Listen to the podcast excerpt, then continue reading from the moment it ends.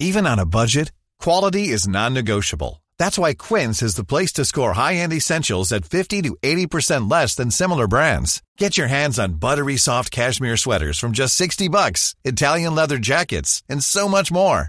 And the best part about Quince, they exclusively partner with factories committed to safe, ethical, and responsible manufacturing. Elevate your style without the elevated price tag with Quince. Go to quince.com slash upgrade for free shipping and 365-day returns.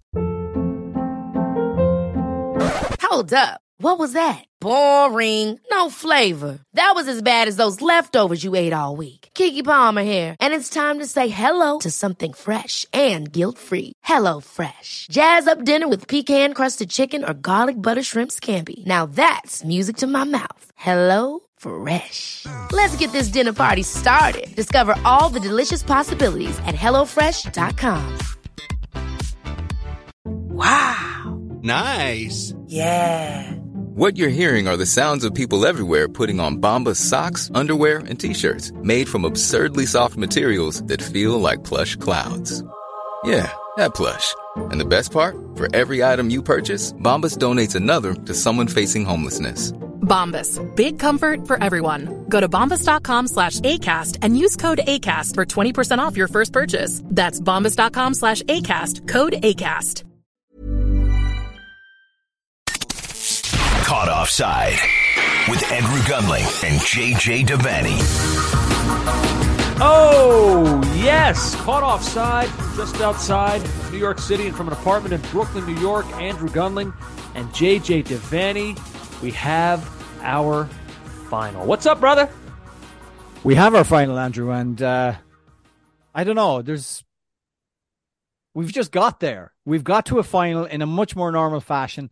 I feel like the last five, six years of the Champions League have uh, conditioned us to expect all sorts of thrill spills, uh, and we didn't get any of that really. We got some straightforward results on Tuesday and Wednesday.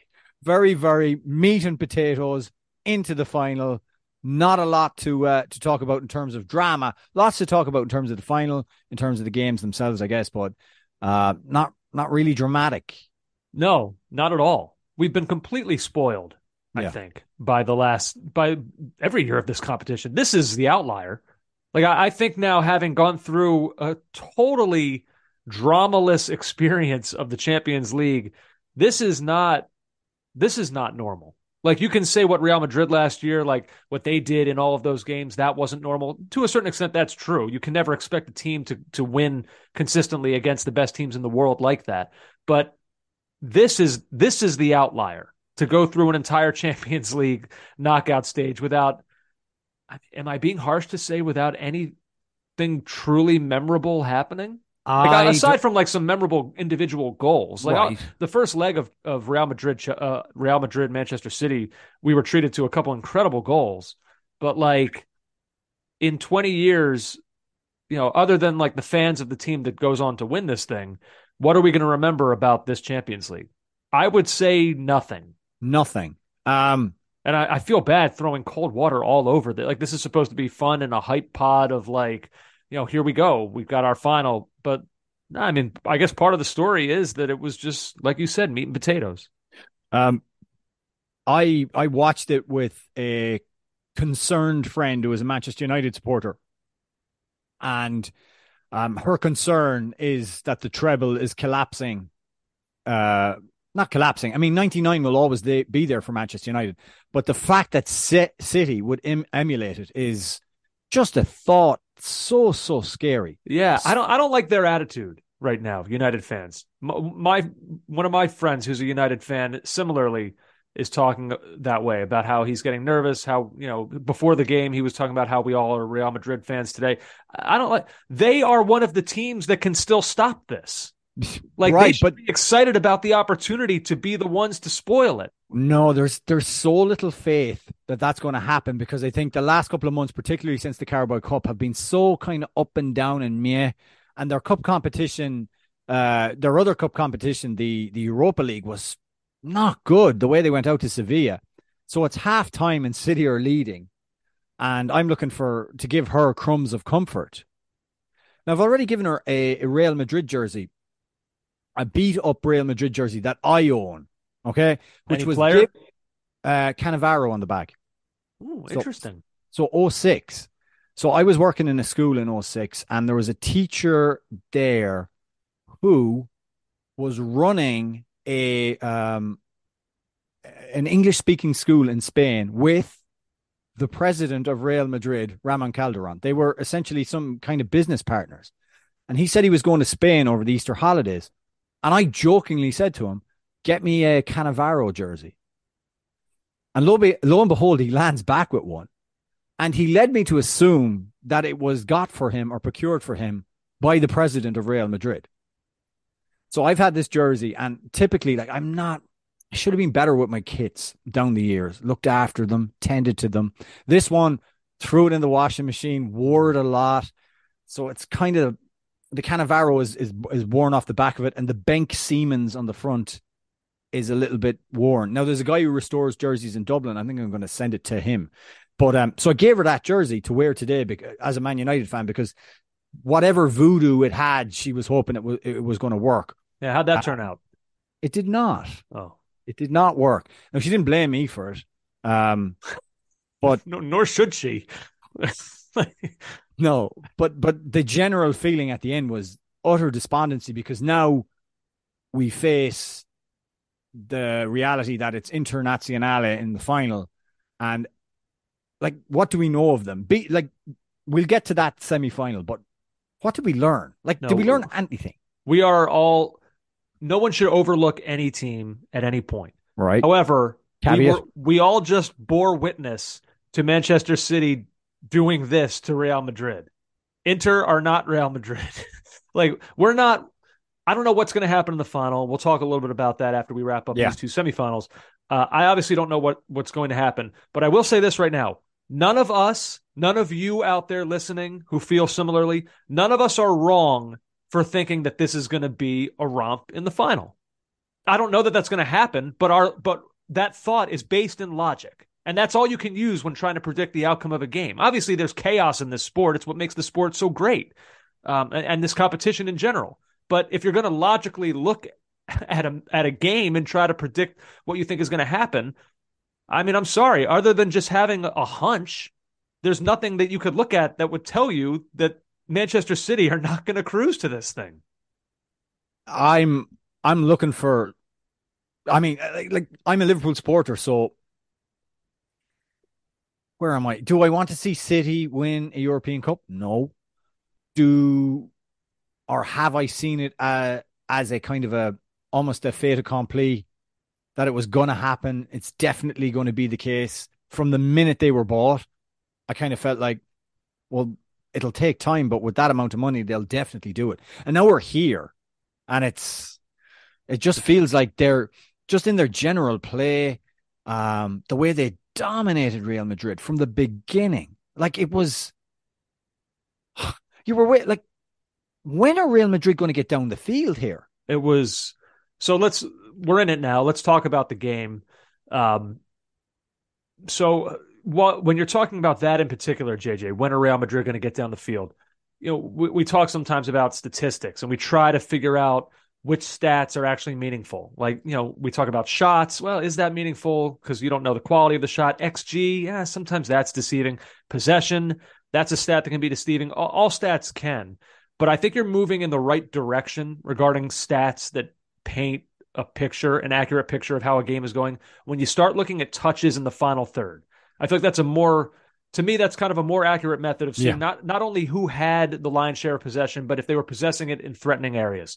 JJ in the first half, Manchester City had 196 touches in the final third. Real Madrid had 10. If that doesn't tell you absolutely everything that you needed to know about how the first half in particular this game went, I can't help you because that that's it. That says it all. Real Madrid did nothing. Nothing. All that talent, Benzema, Rodrygo, Vinicius, Valverde, non-existent. All of them. Can't think of a single moment from any of them in this entire game. Meanwhile, Manchester City, I can give you six guys who made meaningful attacking impacts in this game. If it's not Haaland, then it's De Bruyne. If it's not De Bruyne, it's Grealish. If it's not Grealish, it's Gundogan. If it's not Gundogan today, it's Bernardo Silva scoring two goals. It's unbelievable how good they were. I, I think a measure of the the discombobulation of Real Madrid was Vini. I think it was Vinicius. You can correct me if I'm wrong. Midway through the second half, is in conference. There's a break in play. He's in conference with Carlo Ancelotti. It was at, right after a goal, wasn't it? After I- yeah. after City scored the third, Mm, second, or third. Second, I think. In the first, it was it was So definitely it was the first, half. Okay, yeah. Then Yeah, yeah, and- I, I remember it exactly. He looked. Yeah, and he looked he- totally bemused, and and Ancelotti didn't say a word. No, he had he did his kind of, but even his raised eyebrow was not smooth. It was how would you put it? Yeah, it was all over the place. He also dressed funerally. Like that was that was interesting to me. He was dressed like he he was going to uh, an old timey funeral, where, whereas Pep Guardiola was dressed like a Bond villain. um, and uh, yeah, so so Vinicius is explaining to him, we're getting pulled across the place, and Ancelotti has nothing, no answers. Now they overloaded on Camavinga's side several times, um, including the goal where where Camavinga first and then Kroos completely lose Bernardo Silva between the lines, and he just pops up and leathers it home. Like it's a great goal, and it's a very prescient pass by Kevin De Bruyne. But you know, Madrid have no answer for for where City are positioning players and getting the ball to them. Um, I thought, and again, uh, the the crumbs of comfort I was trying to offer to my friend Lauren was, hey, look, look at Courtois, look at that first half there. I was in Paris in May when I saw Real Madrid dominated by Liverpool. Maybe not to that ex- same extent that City did, but still dominated. And Courtois stood on his head. Now, Courtois made probably one of the best saves you're going to see anywhere in the world. Um, the first one, the header from Haaland, it hits him in the midriff. It's right at him. It's still a great save. He's got to be there. But the other one from Haaland from the from the cross was just unbelievable. He's going the wrong way. He's going to his left. He pulls out this amazing save. And that kind of gave you some hope because that was at nil nil. That maybe they'll weather the storm, they'll dig into the game. Now they Real Madrid did dig into the game um, after the first goal. Started to pass the ball, moved it between like Andrew. th- By the way, this is You're you are reaching. ah, of course I'm reaching. I'm trying. Why? Why reach? Like, what are you reaching for? Manchester City were completely dominant in that first half. Well, what I'm saying is we had the the Kroos effort off the crossbar. Um, I mean, Again, yeah.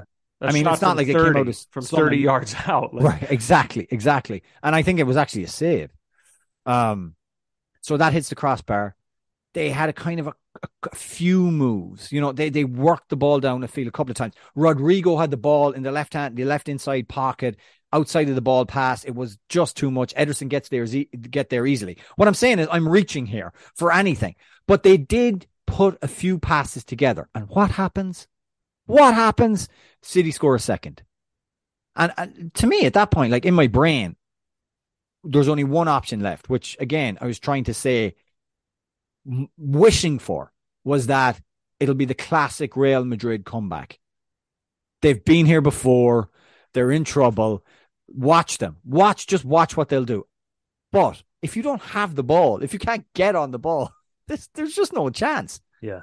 The, the fact of the romp that this was for City is is incredible. Now, Miguel Delaney described it uh, as a humiliation, and I and I, I genuinely kind of I, like I can't look beyond that. Um, now he gives his props to City because you have to. The first half hour was perhaps Guardiola's finest spell of football in Europe, and maybe the best ever by an English club on this stage. It will surely be seen as the statement performance should City go and finally lift the trophy in Istanbul, as they reach the stage for the second time. Real Madrid of all clubs were humiliated. The entire game has been left trailing in City's wake. Yeah. No. And, I think Pep recognized it too. He said this is one of the highest results of my career, considering the opponent, Real Madrid, in the semifinal of the Champions League. Yeah. This is I mean, this is an all timer for them. Absolutely. Uh, you know, we've seen brilliant performances in the past in Europe from Manchester United, obviously much longer ago, Liverpool in the last five, six years, but this is absolutely just stunning. Absolutely stunning from um, from City. The way they played, the way they controlled it, the way they had just relentless wave of possession and attack. Like Jack Grealish was just tormenting the Real Madrid defense, absolutely tormenting it. And if he wasn't, it was Bernardo Silva on the other side to the point where Camavinga, who he's not, he's not a left back. He's No. better than that. He's a he's a better footballer um, than left back. And I'm n- no disrespect to left what backs, an unbelievable shot at left backs around the world. I know, but like I think Camavinga will turn out to be a very fine midfielder, is what I'm saying. And and and midfield is always held in a higher regard anyway, rightly or wrongly. But he just looked forlorn. There was one point, did you see him? He was just straying across the field. He ended up almost in a right back position. Like he didn't know what he was doing or where he was going. It was I don't know. It was so comprehensive. And props to City for that. They they blew them away. Yeah. Uh, it's funny though, you and I, I mean, our, and I'm sure millions of other people watching the game too. I'm not saying that this is like a revelatory thought we were having, but you and I were of the same mind watching this. Like I, I felt similarly. Like you could think in the beginning of the game when City had those two chances that Courtois saved, you know, the crowd was into it. Like they were optimistic from that. Pep was getting them revved up. Like you could see City, they had all the momentum. But I I was not feeling that way when that happened. I was more like you, where I was thinking, they are wasting opportunities. You can't waste these against Real Madrid. Now, Yeah. little, little did I know what was going to happen. That they were, you know, 80 minutes later, it would be 4 0. And like none of that mattered. That's all just a distant memory. Like Jonathan Liew had a good line about it in The Guardian. He said that the, the Courtois saves were the only things preventing this game from getting its own Wikipedia page. He's right. Like that, that's what it turned out to be. But in the moment, you know, we've been conditioned, we've watched Real Madrid, especially last year. Like we've we've seen how this team plays. They do sit back at times and and try to you know allow you to to possess the ball, and they and then they bite you on the counter. Um, and it, I, I watched those early chances, and I just thought, oh, City, they're gonna re- they're gonna regret that. Nope. Eh, But the other thing, though, that you said that I agreed with too, is Real Madrid also conditioned us to believe that they're never out of a game. Like 2 0 down and City still dominating. If it was any other team out there, I would have been like, click, what else is on right now? let me let me, let me see what's on Netflix. But like with Real Madrid, I needed that third goal. I needed to see that third goal go in before I was like, okay, this is done now. Um, I mean, that happened what, like the 74th minute or so. Like they're the you know, even even a team like Real Madrid, who are never dead and buried, weren't coming back from that. Um, so yeah, credit credit to City because like none of those chances were wasted. None of that aura of Real Madrid and what they can do late in games, whatever what happened to City just last year against this Real Madrid side, none of that mattered. City were above all of that. Didn't mean a thing. I mean, Courtois saving those balls to keep Real Madrid in it seemingly in the beginning. It was the same stuff we were seeing last year. Remember Grealish's opportunity late that could have put that one away. Uh, you know, in the moment we didn't think it mattered, but then sure enough, City got the two late ones. Like, you know, so it was none of that mattered. Uh, this City team was just like there was no pep brain that was going to get in the way of this. There were no nerves, nothing like that. This team is just they are ready. They are ready to finally ascend to to this level where they When you see- where they when get you what see- you think they've been on the brink of for years now. Yeah. When you see uh, Rudiger coming on for Modric after 62 minutes, you're like, oh, no, no, no, no, no. Bad, bad sign. You're bringing on a centre back for your centre midfielder. Uh, it was just one of those nights. It it never got going for them. It, I mean, No, not I at said all. never got going. That's that's wrong. City never let them get going ever. They didn't give them a sniff. Um, the XG reflected that too. Uh, the XG was, I, I mean, almost one of those where you're like, yep, three point one eight for City, Mhm. 0.49 for Real Madrid, Yeah. 0.49. No, they had nothing. They had nothing. Um, uh, but before we get to the Real Madrid side of it, last bit on City. You know, I, I'm wondering now, like them having done this to anyone at this stage of the competition would have been a big deal, would have been news making. Um, but the fact that they did it to this team, Real Madrid, Yeah. defending champions, the team that you know we, we kind of consider them to be the kings of the Champions League. Um, and I can't help but, I, am I going over the top in in thinking, boy, that that had a little bit of a changing of the guard type feel to it. That City have struggled for so long in this competition, and now maybe they have finally worked out whatever those those kinks were and they've gotten it right and here we go. Like this could be the beginning of not just city. We've seen the city reign of dominance in England. Are we about to see it now translating finally to Europe? I mean, possibly. It's their second final in three years. So, you know, they've not been bereft of finals. Uh, you're right, though. They get to quarters and semis and things would happen. Um, I don't know, like changing the guards an odd one. Real Madrid will always be such a major powerhouse in the game. Mm-hmm. I I don't I like that's not the way I'd frame it. Actually, is it just City's ascension into the rank of Real Madrid, Barcelona, Liverpool? But Manchester they were already United? they were already in that rank, even without a Champions League. I think now, like now, is their moment where they they move above all of them and look down upon everyone. I'm looking at like if I look at it from a Real Madrid standpoint, I'm you know uh, Florentino Perez. Uh, my bugbear about you know European football and the problems. This is only just going to heighten it for him.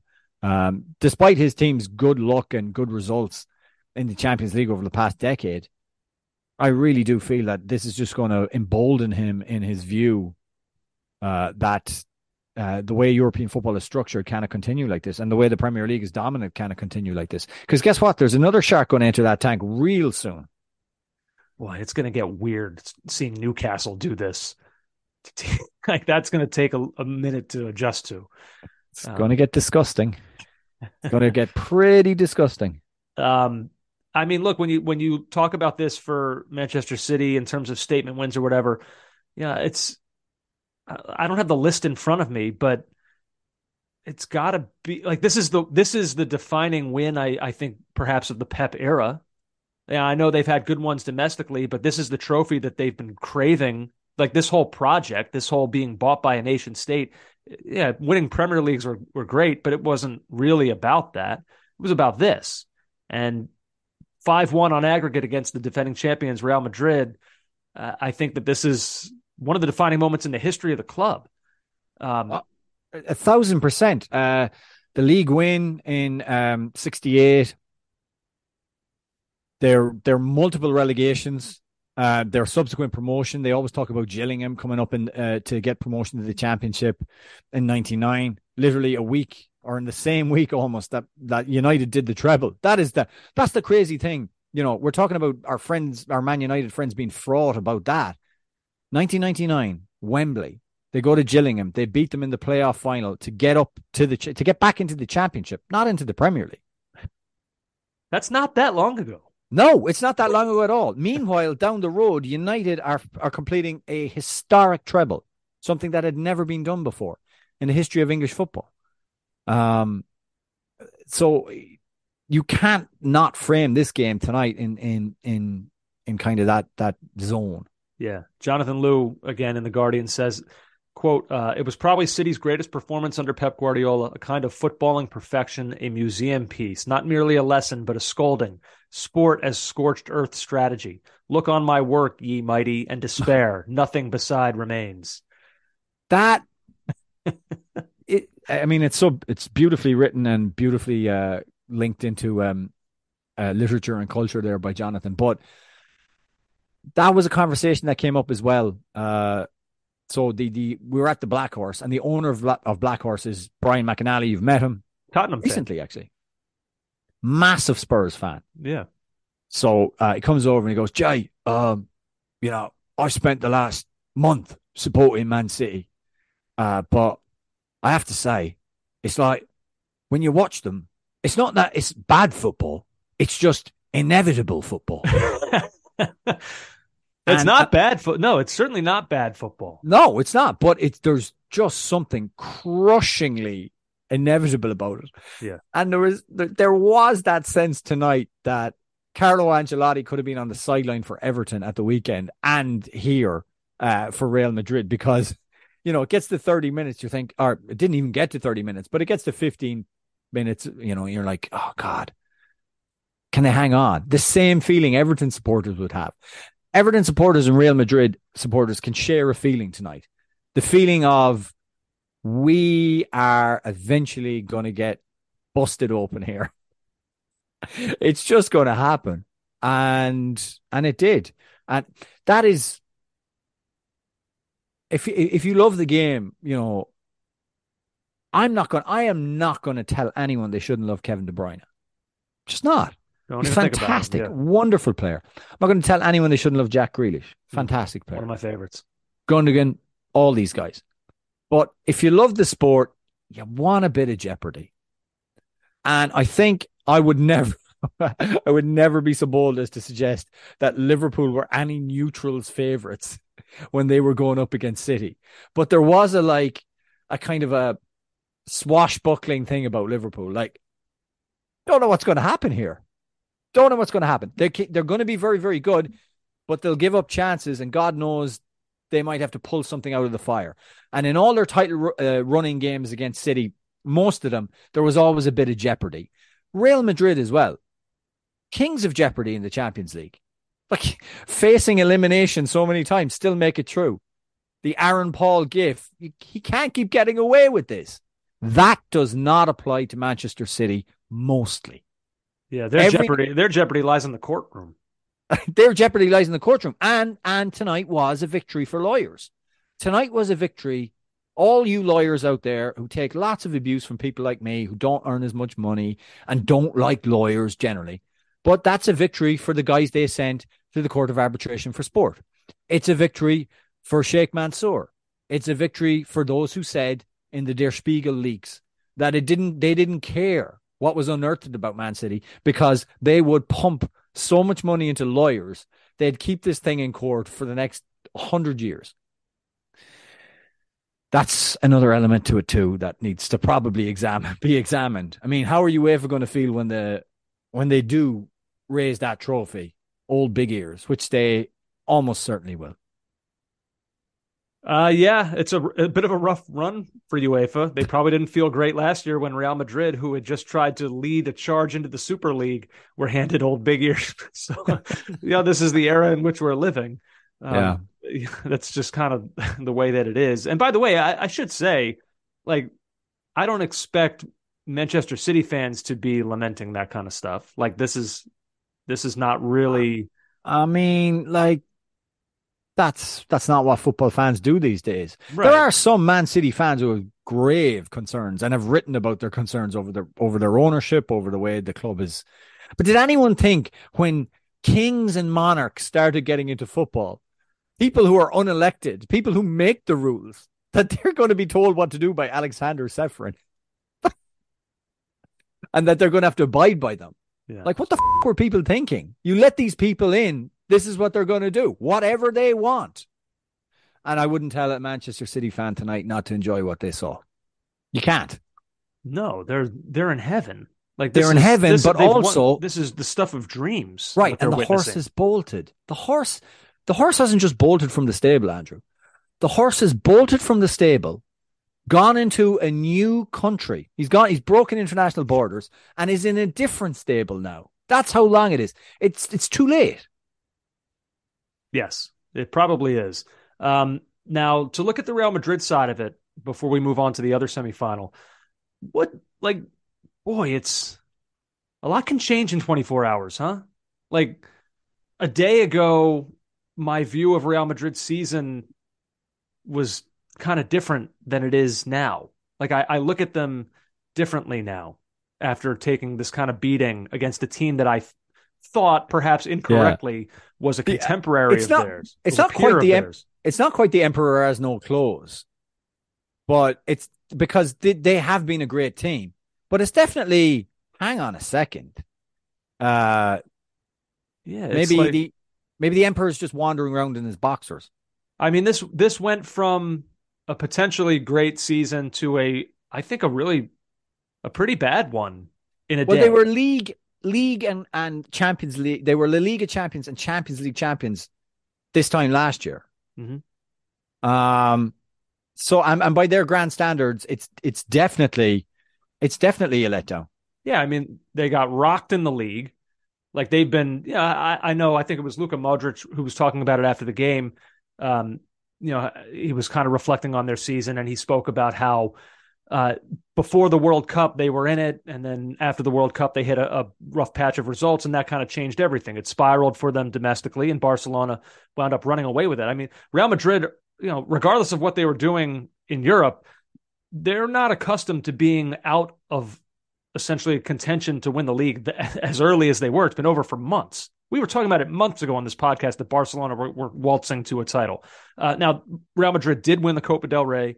Yes. Um, but, like, is that plus the club, the FIFA Club World Cup, or whatever it was? That is what it was that they won, right? Yeah. Uh, like those two things plus a semifinal appearance in a Champions League, is that enough to look at this season and say, okay, it wasn't a total failure for them, for that, for the standards of that club, which I believe are higher than any club in the world. Um, I don't, I don't think so. I think that suddenly to lose like that, I think maybe if the scoreline were a little different against Manchester City, but when you lose five one, it leaves no doubt you're not better than them. They're bet like they're you can you can only look at it that way. So, yeah, I don't it's tough to say it that like one result could shade the way you view an entire season, but it it changes my outlook on what this season was for them. I still think they're great. Um, I, I, said before this game that I thought the two best teams in the world were facing each other in this Champions League semifinal. I, I still think I believe that, but I think that the gap is is much bigger between them than whatever I thought it might have been. Before I kind of thought they were the, the, almost even. Uh, now I do not. That would be foolish. Yeah. Um, Real Madrid fans will have the the warming, consoling feelings from the last few years to to guide them, I guess, uh, through the dark night tonight. But there was, um, it's the level of the defeat. Yeah, it it's the comprehensive nature of the defeat that's going to give them pause. And and yeah, overall the season's a disappointment. How could it not be based on what we've seen before from them? Right. This was Sixers Celtics game seven type stuff. Okay. Where, like where, where one game suddenly changes the way you view everything. You got to stop. You got to stop. Oh, don't worry, I've stopped. I've begun my my now annual tradition of boycotting the Eastern Conference Finals out of my leftover disgust from the Sixers season. I won't, won't watch. watch it. The conference finals. I'm out. I'm out. I need a break. I need a break from basketball. They killed me. And I'm I take my it's again, I do this every year now because they always lose in a way that is disgusting in the second round and I can't watch. And so I'm out and I'll I'll return for my little self-imposed hiatus for the NBA finals. But I'm out. I won't watch a second of Celtics Heat. And I love basketball. You won't watch a second. Tune in for Jayson Tatum. No, I'm sickened by it. I don't want to watch any of it. I don't want to see Boston fans happy. Oh. I don't. I don't want any of that. I don't. Want, I just don't want. I do this every year, JJ. It's become a part. It's built into my calendar. All right, and uh, mid May, that's about the time when I begin my self imposed exile from basketball. Okay, early June, I'll return. It's what I. It's, it's how it is. Anyway, um, Real Madrid. I, I, will say this: moving forward, I, I think I agree with what you said earlier. Like I was wondering, okay, well, you know, Ancelotti's future some people are calling it into question. I don't buy that. He'll be back. I think Florentino Perez said as much. Ancelotti said as much, but whatever. Um, Benzema's 35. Modric is going to be 38. Um, you know, Tony Kroos is mid 30s. So, like, if you wanted to force the conversation of, uh, is this the end of something for Madrid? For me, no, no, no, no, no. This was a this was a bad night at the end of a, I guess we're now calling it somewhat disappointing season, but it in no way impacts what I view of them moving forward. I think they'll be ridiculous next year. I think their title challenge will probably be much more competitive because they're going to probably be spurred on by the disappointment of this season. Um, who knows? Mbappe, Bellingham, who the hell knows what's on the horizon for them? By the way, super young players that are already global superstars like Vinicius, Rodrygo, Fede Valverde, Camavinga will probably be moved back into midfield, I would assume. They're going to be ridiculous next year. So if you're a Real Madrid fan who's in a bad mood and you're thinking, oh, I wonder if this was the end of an era. Uh, you can go ahead and think that if you want to be in your feelings, but not to me. You guys will be fine. Can I ask you a sartorial question? So the bar was full of Real Madrid fans. I, I didn't see one City fan. There not, aren't there aren't a ton of them. No, of course there isn't. There's just not. That's the whole point. Like I don't see, like in this, you know, we we run in circles that have because we love soccer. Like we know a lot of soccer fans. I don't know any I don't know a Man City fan. No. And those who are in it, yeah, you know, they they like watching the game. They're general soccer fans, and they'll say to you, "Oh, I like City. You know, I like watching them," but they're not hardcore fans. I know one hardcore Man City fan, and he goes way back. Mhm. Um, but there was one guy in there, right? And uh, he got his hands on next season's Real Madrid jersey, Really? and he was wear he was wearing it. Um, and we got talking to him afterwards. The tag was still in it. He left the tag in it, like deliberately. Why? He was going to return it? I don't know. He's what just- are you what are you implying? I'm not implying anything. It's just like you know, there was that thing, wasn't there, where um, people would buy um, was it baseball hats and they'd leave the tags in them as well. Which was deranged and, and weird. yeah, I never, I did actually ask him why the tag was still in it, but I did point it out to my friend. I was like, the tag's still in that. Maybe he didn't know. I've worn pants before that still had on like the sticker of like what size they are. Did anyone tell you, or did you find out before they got Uh, to tell you? Usually, like my wife would be like, "Hey, are you you know you still have the sticker on there?" Before I like leave to go to work. Maybe he didn't know. Maybe you should have told him. Like he had something in his teeth. I don't know. I think he was. It was some kind of badge of honor, tag of honor. How is that? Whatever. I don't know. I don't know. I don't Well, do you know. do, do you agree with what I'm saying though? That Real Madrid are going to be just fine. That like anybody who's like worried about the future needs to grow up. I think every every single major superpower club outside of uh, outside of the Premier League has serious existential worries, which are fair and valid. But yeah, I don't I don't see Real Madrid receding into the background anytime soon. No, no. No, I, I would agree. Um, that's all I got on that one. That Yeah. was uh, that was something. Five one. God. Yeah. You know, indeed. when their when their amazing run came to an end, it did come to an end in spectacular fashion. yeah, like a You dying know. star. A dying star. Is that what happens? It like They- don't they don't they explode? And is is it like is it amazing to look at? I don't know. What happens? I've never I've never witnessed it. dies? I thought it was some kind of explosion. Now I now I'm worried. No, we're we've got that we're headed what we got the animals sort of- for. They explained uh, they explained the brain and sense and smell and memory, and now they'll explain this to us because yeah, but I that. but I've always viewed myself as a Neil deGrasse Tyson, and if I if I'm proven wrong in some sort of uh, universal knowledge, it's going to really reflect poorly of me. you told me you hate reading.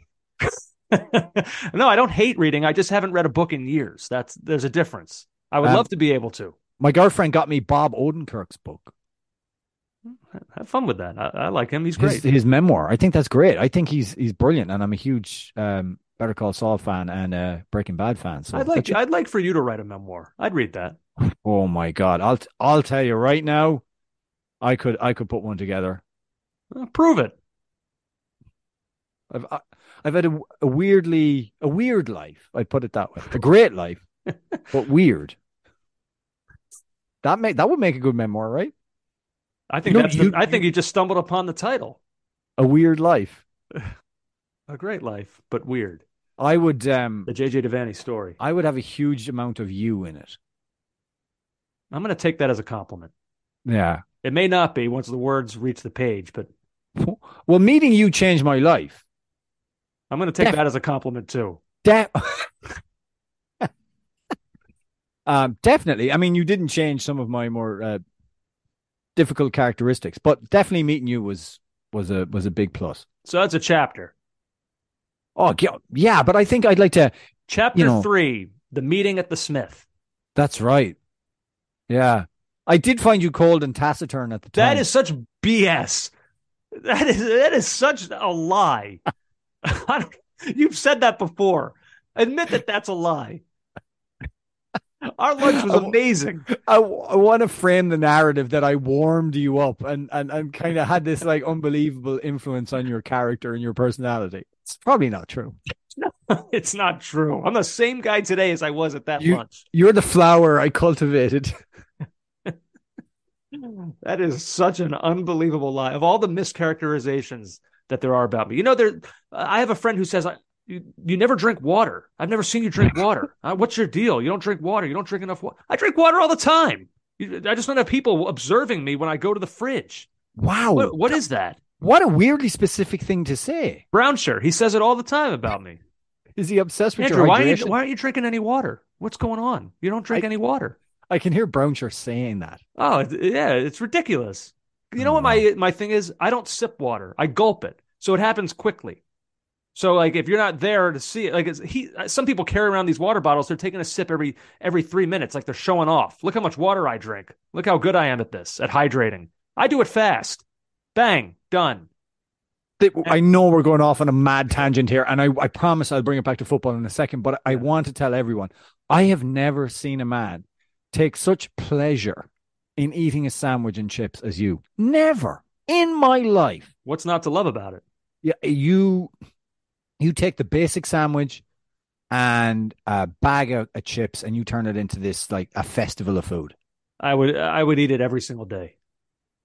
That would be my lunch every single day if I could. I you are a simple man, a very simple man. Uh, yeah, I would I would agree with that. Actually, I would agree. Can with I that. can I absolutely hijack the rundown? Oh boy. before we get to the second semi-final um can we just talk about someone who literally has thrown all the criticism back in people's faces um i want everyone to quickly listen to this this is from the aforementioned john bostock of notts county whose Panenka just was a disaster um but instead of you know you know fronting up is part of the footballer psyche now. You know, boys weren't good enough.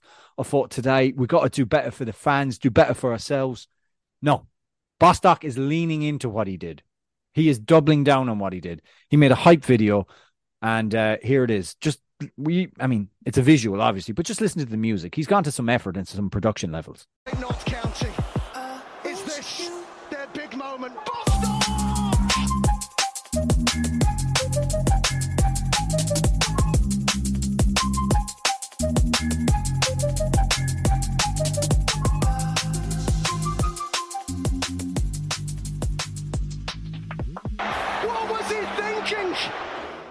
That is a video of John Bostock and all his successful Panenkas. Right. It starts with the disastrous one, but as the ball is in midair Fades. i- and into successful ones that he has converted Just- before. A list of them. I mean, and it's, the it's- can I ask you an, an unanswerable question? uh, Is that video getting made if they wind up losing? No. Maybe it is answerable. No way. Not a chance. Uh, not a chance. But I, I you know, cojones. Is that cojones?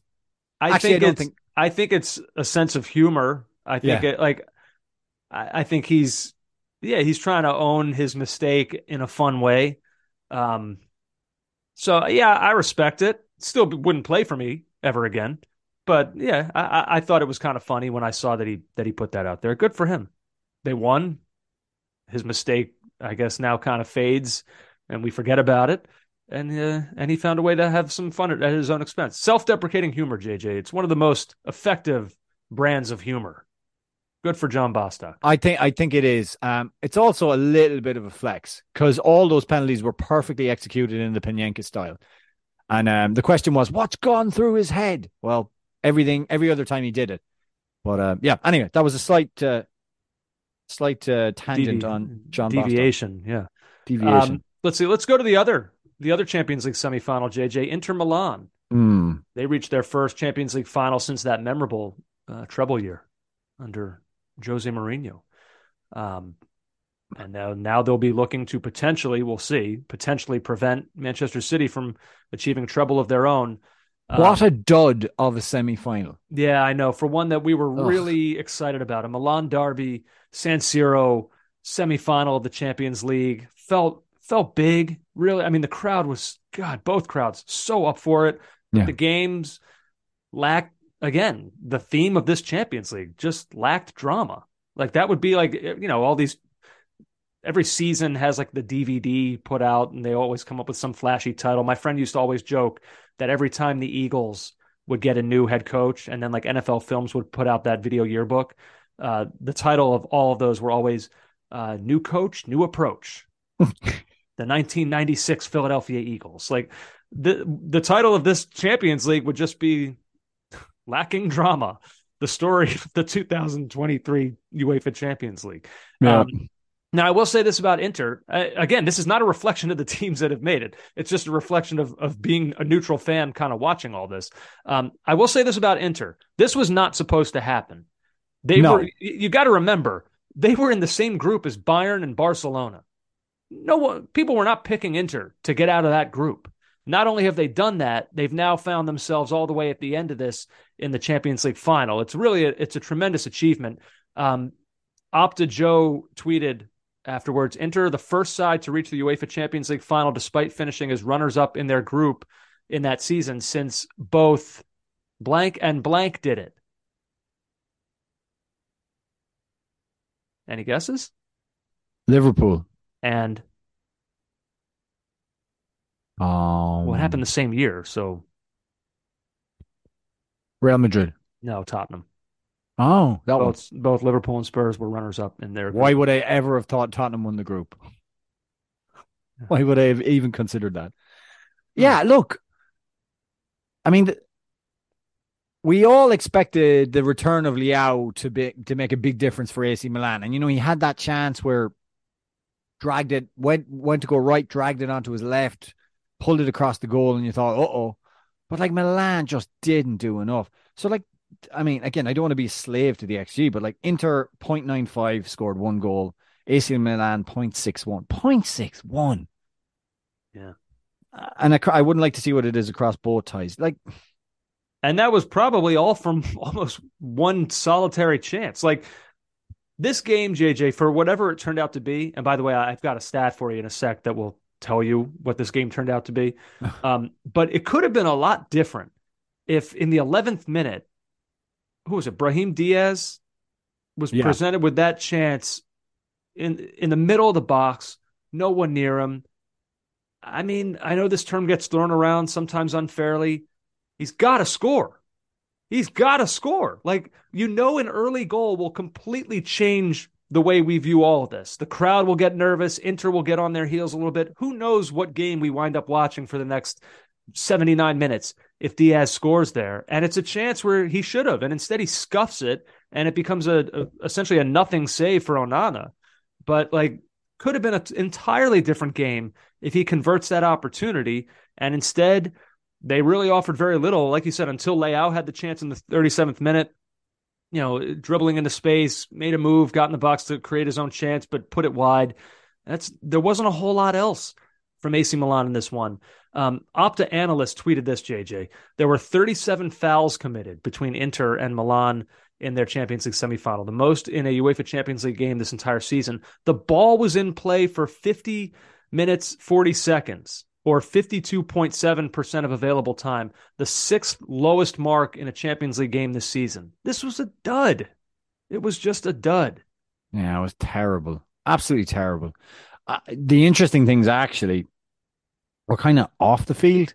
I thought the CBS uh, pitch side having Thierry Henry with Lukaku was Oh, interesting. It was fantastic. It was, it was real compelling TV. I should say about Lukaku, um, Statman Dave, despite only playing 24 minutes against Milan, no player made more key passes, three, than Romelu Lukaku, which, I mean, tells you all you need to know. Um, uh, Martinez, I thought, did well on his goal, good feet, pulled it, uh, you know, got it out, blasted it past uh, the goalkeeper. But, um, but yeah, the That was that poor from AC Milan, too, I thought. It, it was. They had a couple defenders in no man's land in the box playing everyone on side. Yeah. Uh, I mean, good for look. It was a nice little interplay between Lukaku and Martinez, but yeah, I mean, it was that. Are they going to have to face the Ultras again? Clearly, the pep talk didn't work. No, whatever the ultra said was not good. Um, I just want to talk about what Henry said because it was a little bit cryptic, and I feel as if there's something more to come out of that Belgium debacle at the World Cup um, only a few months ago. Um, so Henry on uh, Lukaku, that's not my normal reaction, but I did it to Rom at the World Cup. Normally, I am more tougher than that. For two weeks, I was worried. I was texting him every day to ask how he was. So that's obviously the two weeks after his Right after the World Cup. disastrous. Like, it still has the potential to be a career defining moment for him, something we'll never forget. Um, all his misses against Croatia. Uh, you guys don't understand what was happening. and he wouldn't go. He would not No. elaborate. Which, by the way, he there's no he is under no obligation to whether he's in the media or not. No, it wasn't easy, but he came out of it, and that's why I'm very proud of him. It was really far from where he is right now.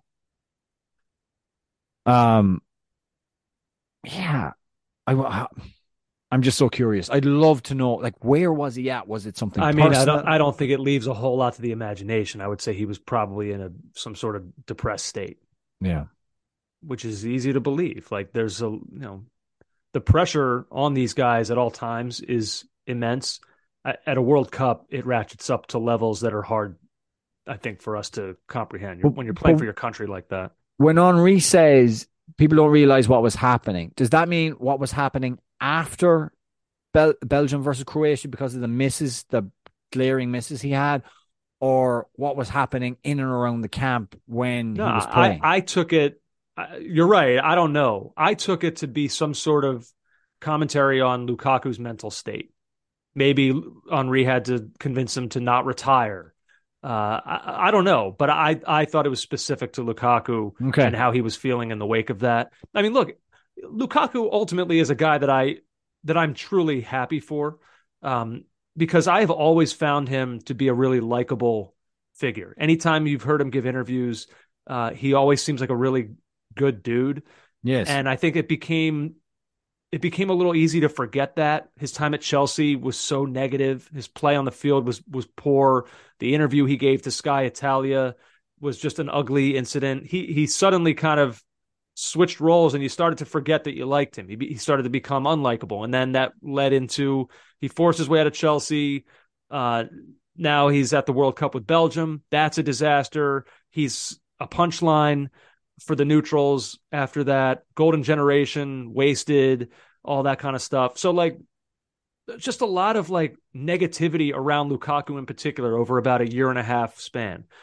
But like again, you know, seeing him playing well, seeing the interview afterwards with Henry, you kind of remember like, oh yeah, like I did used to really like that guy.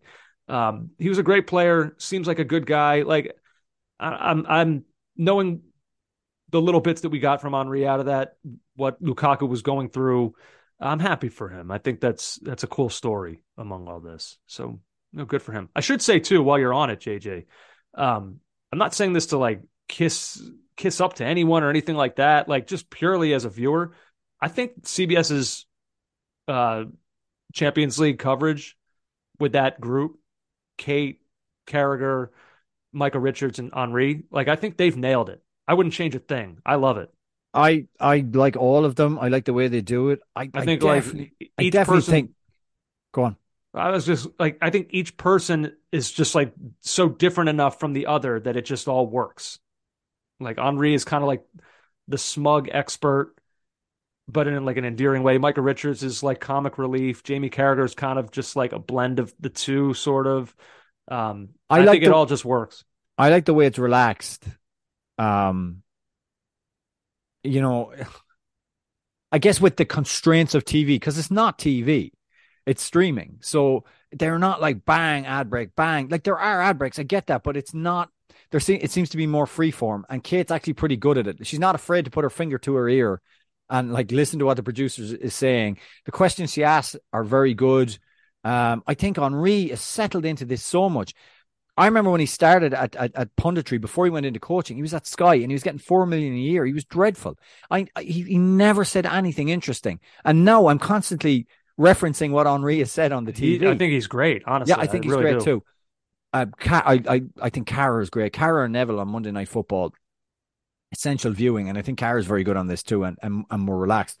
Micah is great. He's funny. He's got he does have things to say as a recently re- re- relatively recently retired professional. It is not ideal that he is a paid ambassador for Manchester City and he is um, analyzing their games. Not ideal.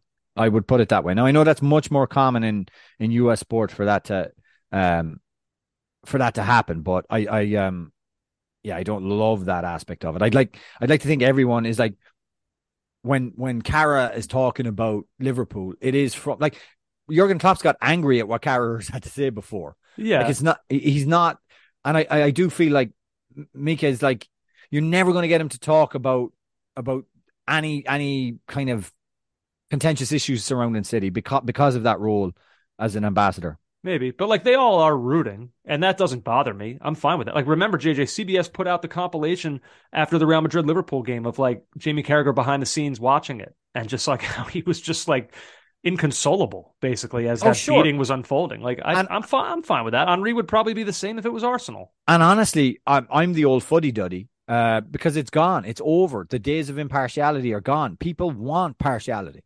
Like you see it on Sky, they fostered this whole Gary Neville Carragher thing. So they they they they like love the fact that they can tweet out videos of of of Gary Neville absolutely forlorn at the seven seven nil, and they know the numbers they'll get on social media. That's what drives it. I I'm the one that's in the past here, freely admitted. Um, but there we are. Yeah, I don't mind. I don't mind any of that. Um, let's see. So now, I, like we said, this Inter AC Milan, it just was not. It was not really riveting stuff. Um, so I'm kind of looking ahead now to the final, and obviously we'll have some time. You know, the final's not for another few weeks. Um, we'll have time to get into that, of course. But just like initial thoughts, yeah, if you give Inter any chance versus Manchester City, I mean, look, obviously, obviously there's a chance. You know, we've it, it wouldn't be the biggest upset in the history of the sport, um, but it it doesn't feel good. Now, look, Inter are very good. Like I, I don't want that to get lost here. Um, you know, I, I saw Nicky Bandini was writing about Inter and like all of their strengths, and they they have a lot. Like you know, she was saying that this Inter team might not have an Erling Haaland or a Karim Benzema, but they have, but they are hardly average Joes. Lautaro Martinez is a World Cup winner whom Inzaghi has backed to one day challenge for a Ballon d'Or. Uh, Nicolo Barella is the most well-rounded midfielder Italy has produced in a generation. Hakan Çalhanoğlu is on a mission to prove his stated belief that he's one of the five, the best five playmaking midfielders in the world. She goes on to talk about their depth. Um, you know, Mkhitaryan, Brozovic, uh, Lukaku comes off the bench. Like you said, the impact he made in just 24 minutes on the field. Defensively, they're great. Acerbi, Bastoni, Darmian, Dimarco. Dimarco, by the way, the five Champions League assists, tied for the most with anybody in this competition this season. So, like, they they are also really, really good. I'm not going to call it a fluke that they've reached this point, even if they weren't one of the favorites to do so. But uh, we've been clear about what they're up against, and it's a monster. Yeah. Um like I've enjoyed watching what they've done to Milan. Um like I like I like the way the team is set up, like the energy they've got now to Barella, Dumfries, Mkhitaryan. Um Serbi looks great. Uh Darmian and Mkhitaryan are going to a Champions League final, Mm. not with Man United. Which is just an interesting side note. Um the aforementioned Lukaku won't start in that lineup. It's it's going to be Lautaro Martinez and um, Edin Dzeko. Yeah. Look, I like them. I just it's it's just hard for me to to think of them. What like whatever it is, beating your crosstown rival in a Champions League semi final across two legs. The absolute scale of what they have to do against Man City is is frightening. Yeah, it is. But I think they'll believe that they have a chance, and they But should. it's a final. It's it's absolutely it's a final. Um, you hope they don't go too negative and sit in too much. I mean, they'll have to. They're not going to have much of the ball, and and and maybe that just that's natural osmosis of football that they're going to drop back. Um, yeah, I don't I don't know, man. I do, I really don't know how they how they beat City. Yeah, I don't either. Uh, but we have some time to think about it and convince ourselves that we're going to be in for a cracker. Like we said, it, maybe it'll all be worth it.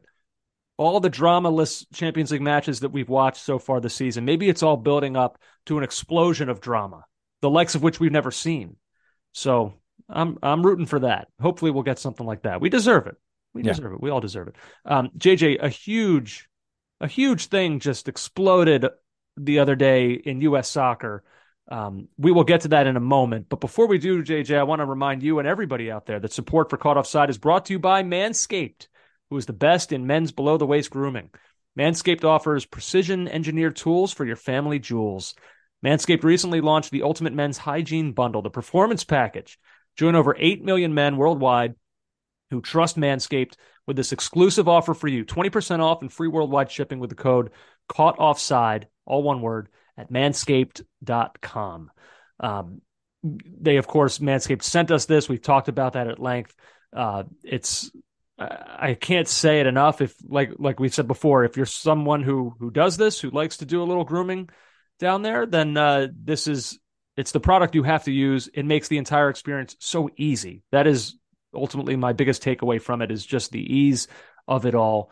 Um, the like, I don't want to go clean over up of it. Oh, I don't want to go over all ground, but you were not doing it the easy way. Nor was I. But um, you in particular, it Yeah, was. we've never gotten into that actually. What was your? Uh, I've shared with everyone my bizarre methods. What, what were you doing? I would get the. Uh, oh, I have um, um, clippers, and I would just do a rudimentary. Scissors? No clippers, like uh, like hair clippers. Um, and I would do a rudimentary little shave down there.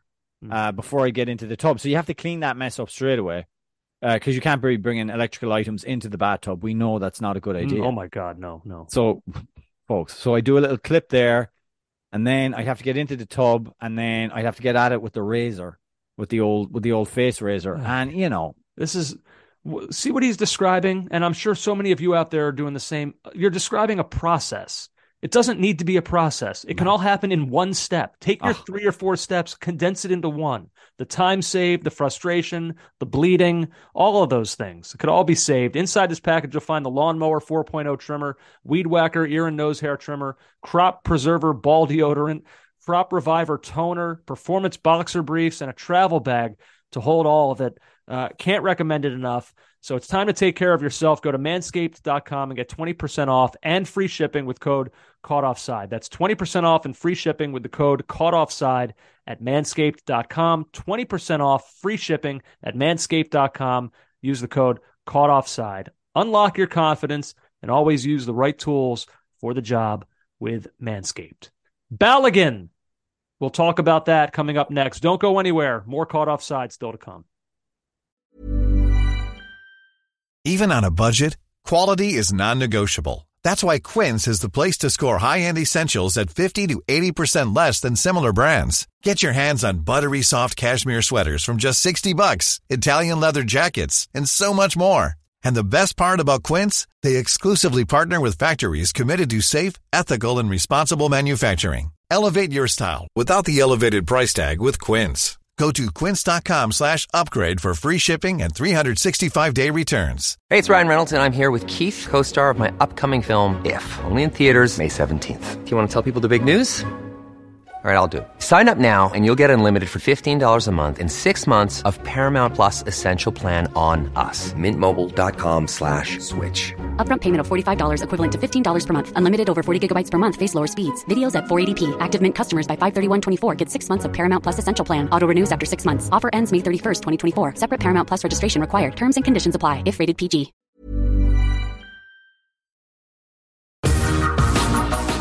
Oh, back now, caught offside. JJ, the news that we were kind of expecting, but still were thrilled to finally see.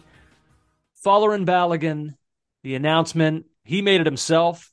Yeah. In, in, in John Bostock self produced fashion, put out a video. Uh, and and it's it has happened. He has committed his future to the U.S. men's national team. Uh, like I said, not a shock. I think once we all saw him down in Orlando with the team, meeting with the team, I think it started to feel like there was real, true momentum building towards this. But now that it's official, um, it's great. Honestly, it's great. Uh, you know, I'm not. I love this. I think it's exactly right now the thing that they need. Um, Balogun talked about it. This is, um, you know, he spoke obviously to U.S. Soccer, Twitter, and gave an interview to the to U.S. Soccer. Um, but in his statement, he said, "It came together with my family. We decided it'd be the right thing for me to represent the country I was born in. In the end, it became a no brainer. It's just something I wanted to do, and it feels like I'm at home here."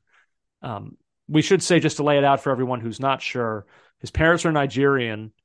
He was born in Brooklyn while his parents were there visiting family. He moved to London shortly after.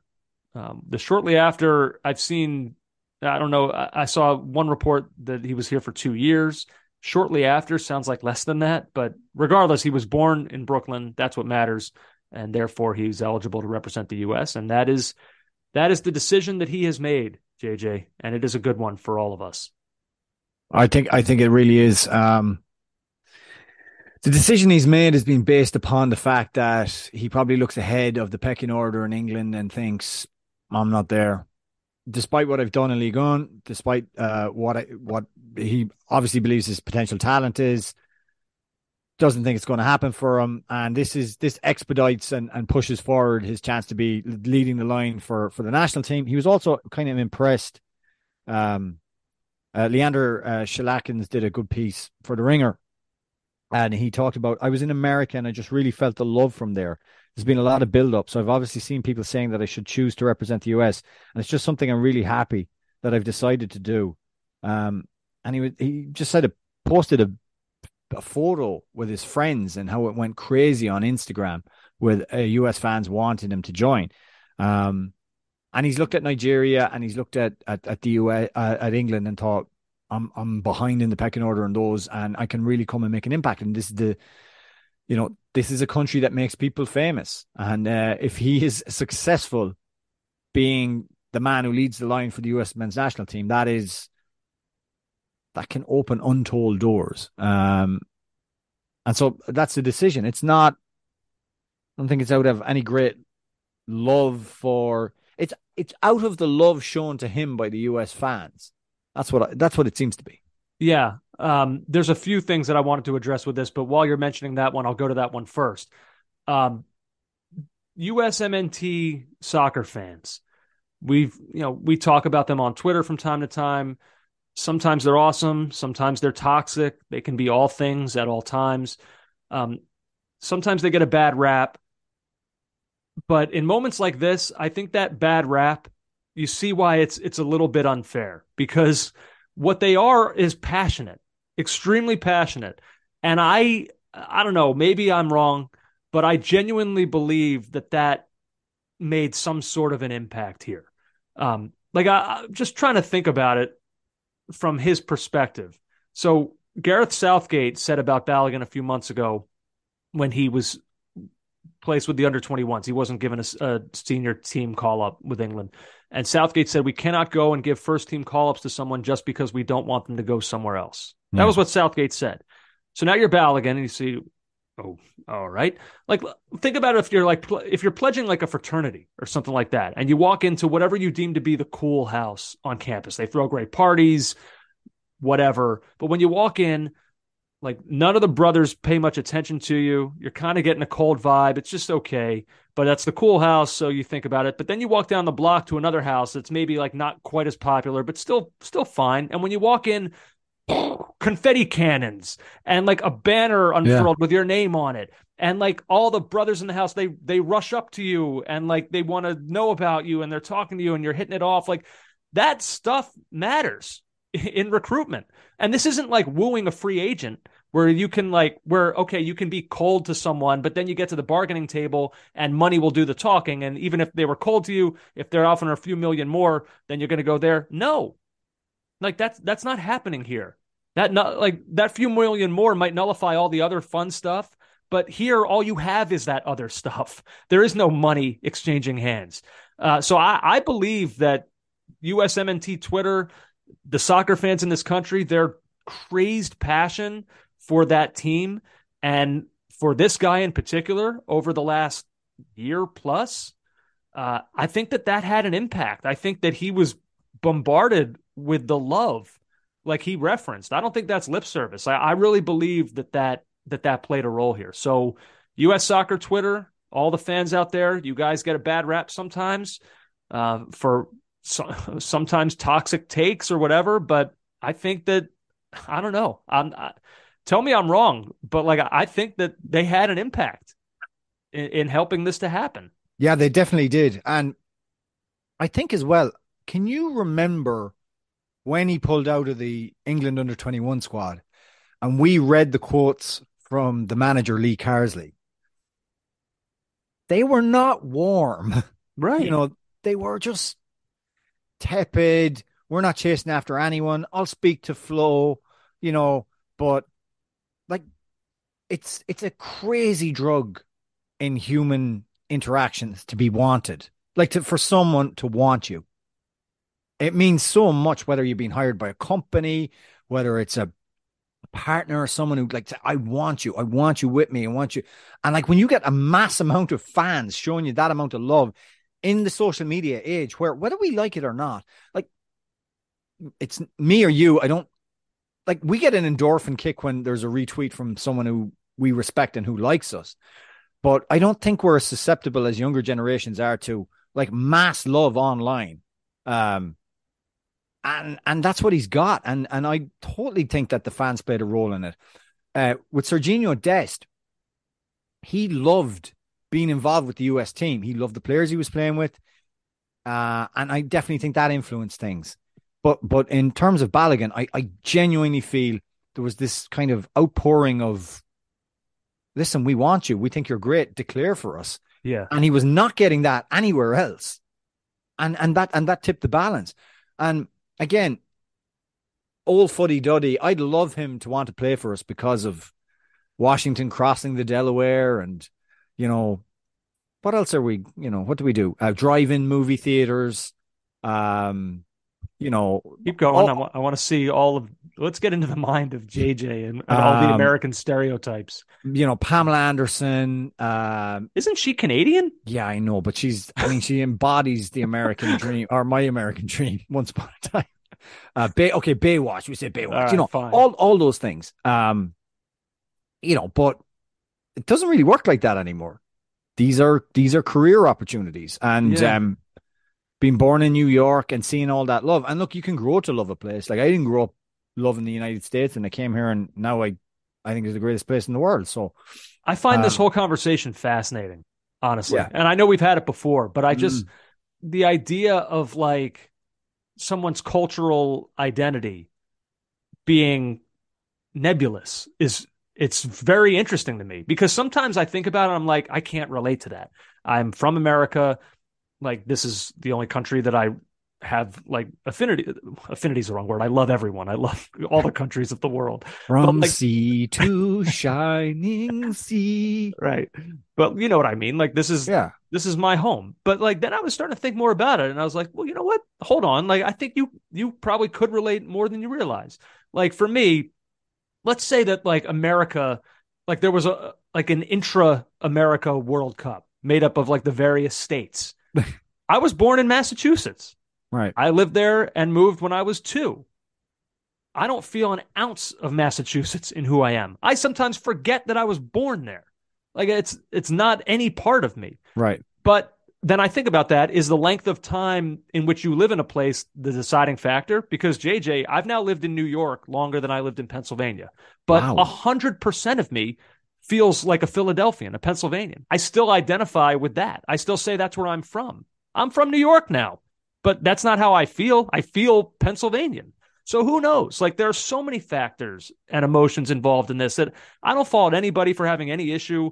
Like maybe when Balogun, when when Folarin Balogun is in England, like one of the things that like made up his identity of who he was is that you know what's kind of cool. I was born in Brooklyn. Like maybe that was always a thing that he thought set him apart in some ways. Everybody's looking for their own individualism, right? When you're in high school and college, what makes you different than other people? Like maybe he always thought that was something cool or that he had Nigerian parents. Like that was something that set him apart. So maybe he feels he could feel all three of these things, is what I'm saying. It's not just the length of time in which he lived a place. And so the point of that being, if you feel an identity to all three of these places, then I'm totally fine and entirely comfortable with playing time being the deciding factor to break the tie. Like, I think that's totally normal and natural. So, like, I think it's great. I don't like whatever his logic was of how he got to this point. I got no problem with it. Welcome aboard. Yeah, identity and and national feeling. It's it's so. Let me tell you, it's complicated. It's really complicated. Um, and I know it because I've moved to a different country. And I know moving to the United States in terms of like moving from Ireland is maybe it's a well beaten path. It's you know, it's it's um maybe it's you know a kind a kind of a, a thing we just all accept now the relationship between Ireland and the United States. But like I love the neighborhood I live in. I love it. It's home. I I can't think of be, being anywhere else. I didn't grow up there. And I have such a fondness and and I miss there's some days where I just absolutely miss um I miss uh, Ireland and I miss my locality and the place I came from. Um and I'm going to have a daughter very soon and she's going to be part half Irish.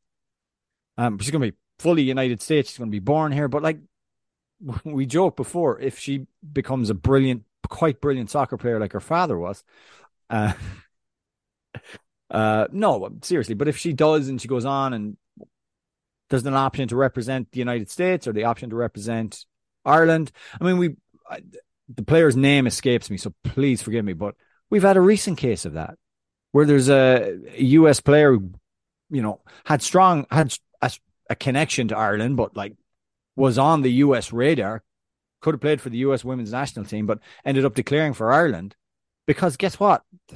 She didn't see her way onto the US roster. Mm. You know, and uh, I'm sure she'll sing Amhrán na bhFiann and she'll be just as proud to to play for for Ireland as as she would have for the US. It's it's very, very complicated. Also, the idea of nation states now in a world where everything just moves so smoothly, you know, is just there are no like despite Brexit and things like that, there are no borders generally. We're all just a kind of a, a global community. Um so the idea of growing up in like if you ever hear Roger Bennett, he's um he's one of the uh they wear jackets and and they talk about football. You hear him like he grew up in in Liverpool in the 80s or the 70s and just kind of became an American, just like was obsessed with American culture, finally ended up here and is now an American citizen. So Yeah. yeah, it's very complex and it's it's just don't take three caps. Just don't do that.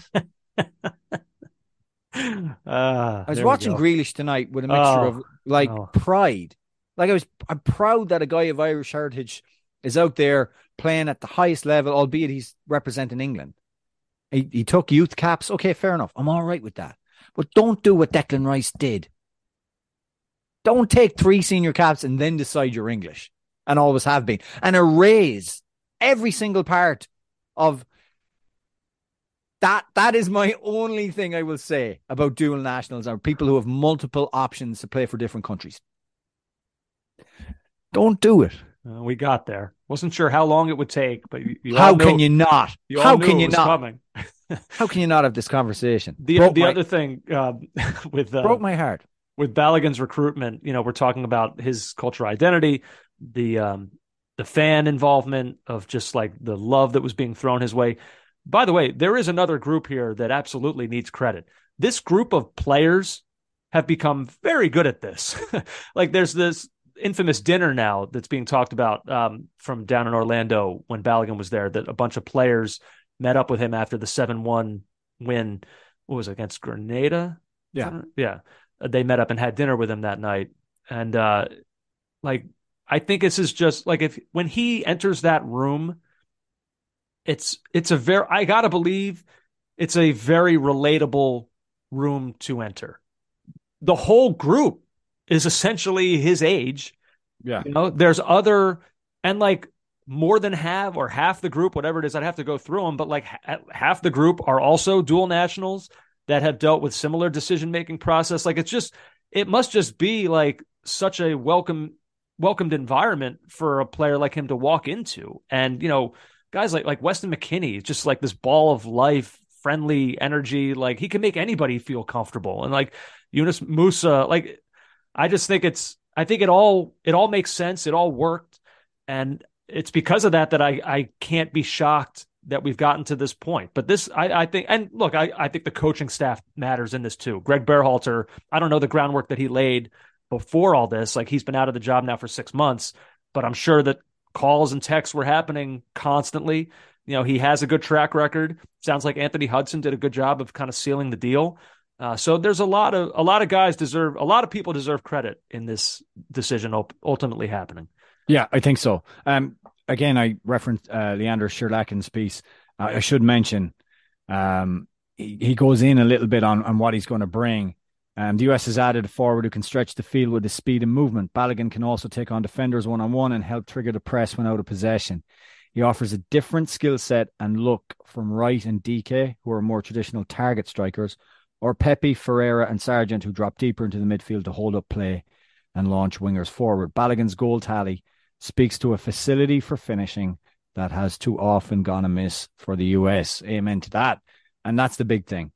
Um, that there'll be somebody there on the end of these moves, on the end of these crosses. And again, like I said, I did feel at the World Cup, it wasn't just a case of like, oh, well, we're not getting crosses in, or, or, or we're we're getting crosses in, but there's no one there. We were actually sometimes we weren't we weren't getting enough crosses, the good quality balls in for regardless of who was there. But um, this is a significant. It feels like a, a significant upgrade in in what we have. A 21 year old who, with the season still in progress, has 19 goals in 34 appearances in a top five European league. Take it. All right. What would we be? What would we be saying, JJ, if Ricardo Pepi did that? We'd be saying well, we're good. Start Pepi. We got our guy. like that's what we'd be saying. Hell, if Daryl Dike did that in the championship, we'd be saying, I think we're good there. So he's 21. He's not the finished product yet. He's still super young. Now, what I'm curious about, like, I, I think, I mean, right now, you know, they're Anthony Hudson is he's saying the right things. He says he's going to have a chance to compete right out of the gate. Yeah, you're damn right he will. Uh, to me, he's he's the top of the depth chart. I think at the next internet, you know, in these upcoming summer tournaments, I, I think he's he should. I'm going in with the expectation that it's going to be him. Um, we'll see. I'm sure there will be somewhat of a rotation, but I, I think also, you know, um, Steve Davis made a good point on Twitter. He said the knock on effect for the USMNT is this a bunch of other U.S. attackers just felt a disturbance in the force and surely understand they'll need to work that much harder to be a part of it all. What is it that we say, JJ? High tide raises all ships. Yeah. I mean, like the idea here is that, like, you know, already these guys knew they were going to have to earn that spot. It just became a little bit harder. They're going to have to work harder to to get it to make it happen because this guy now I think goes to the top of the depth chart. What I'll be curious to see is what happens next for him club wise. He's on loan right now from Arsenal. Do they want him back? Was his season in League uh, good enough where they want him? And if they do, is that good or bad? Because he won't start at no, Arsenal. He won't, he won't start at Arsenal. But um, they know they're going to be playing Champions League football. They're going to like they know they'll have a lot of competitions that they're going to take seriously. They're going to want depth. Do they view him as as part of that? And like, will he be playing it regularly enough? Like, this is the constant worry with all of these American players in Europe. Are they getting enough regular minutes to constantly be improving? Uh, so I don't know that, but I'll be very curious what happens next with his club career because I just want him playing. Arsenal's workload is going to increase. They are going to need players, but you, you do want them playing. And I don't know. Um, they they definitely want more depth in attack. So maybe maybe what seems like great. Oh, hey, you're going to be involved with Arsenal, but you're not going to start. I don't know. I I really don't know how that's going to work out. Maybe he goes in and whenever he plays, he thrives and he scores. That's good enough, but we, we don't know that yet. Pulisic, Balogun, Weah, up front. I like it. I feel good about it. That summer's gonna be fun. I'm I'm excited for this now. I know we thought, oh, World Cup, oh, the come down to like Nations League Gold Cup, it's gonna be tough. Nah, I'm back.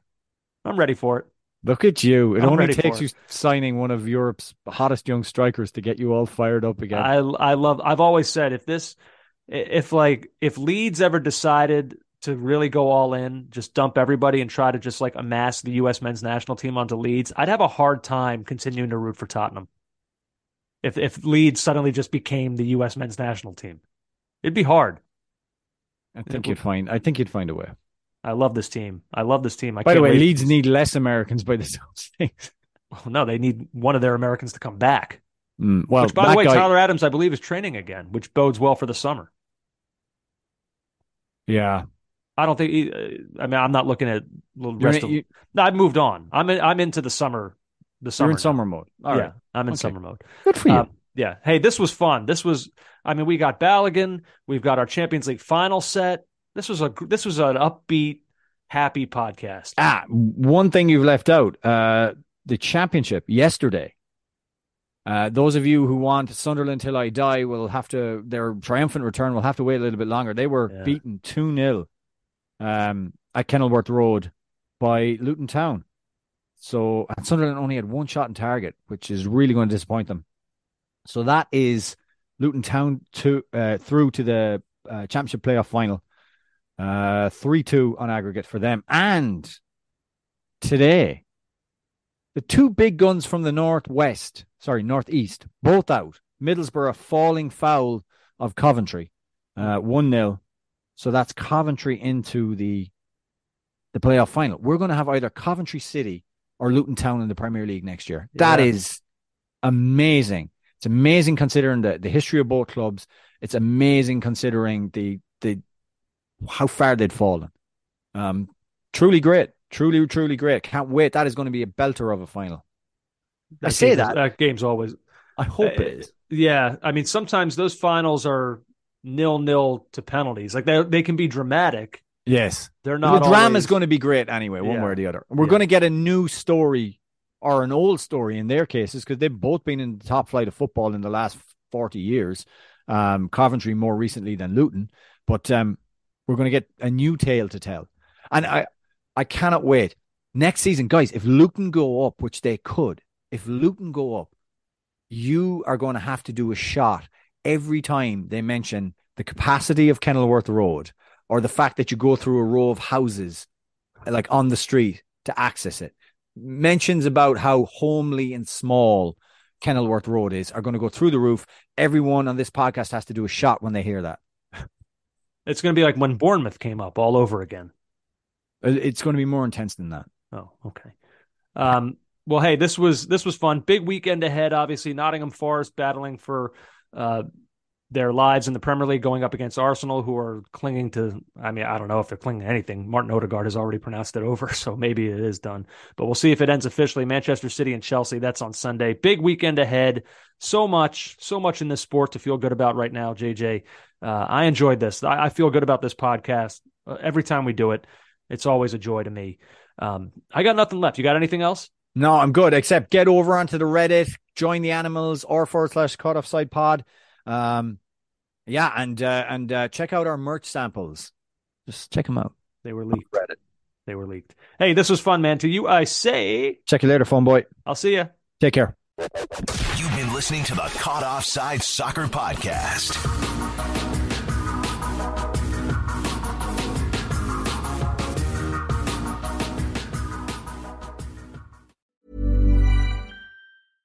Hey, it's Paige DeSorbo from Giggly Squad. High quality fashion without the price tag. Say hello to Quince. I'm snagging high-end essentials like cozy cashmere sweaters, sleek leather jackets, fine jewelry, and so much more. With Quince being 50 to 80% less than similar brands. And they partner with factories that prioritize safe, ethical, and responsible manufacturing. I love that. Luxury quality within reach. Go to quince.com slash style to get free shipping and 365 day returns on your next order. Quince.com slash style. Hold up. What was that? Boring. No flavor. That was as bad as those leftovers you ate all week. Keke Palmer here, and it's time to say hello to something fresh and guilt-free. Hello Fresh. Jazz up dinner with pecan-crusted chicken or garlic butter shrimp scampi. Now that's music to my mouth. Hello Fresh. Let's get this dinner party started. Discover all the delicious possibilities at hellofresh.com. Even when we're on a budget, we still deserve nice things. Quince is a place to scoop up stunning high-end goods for 50 to 80% less than similar brands.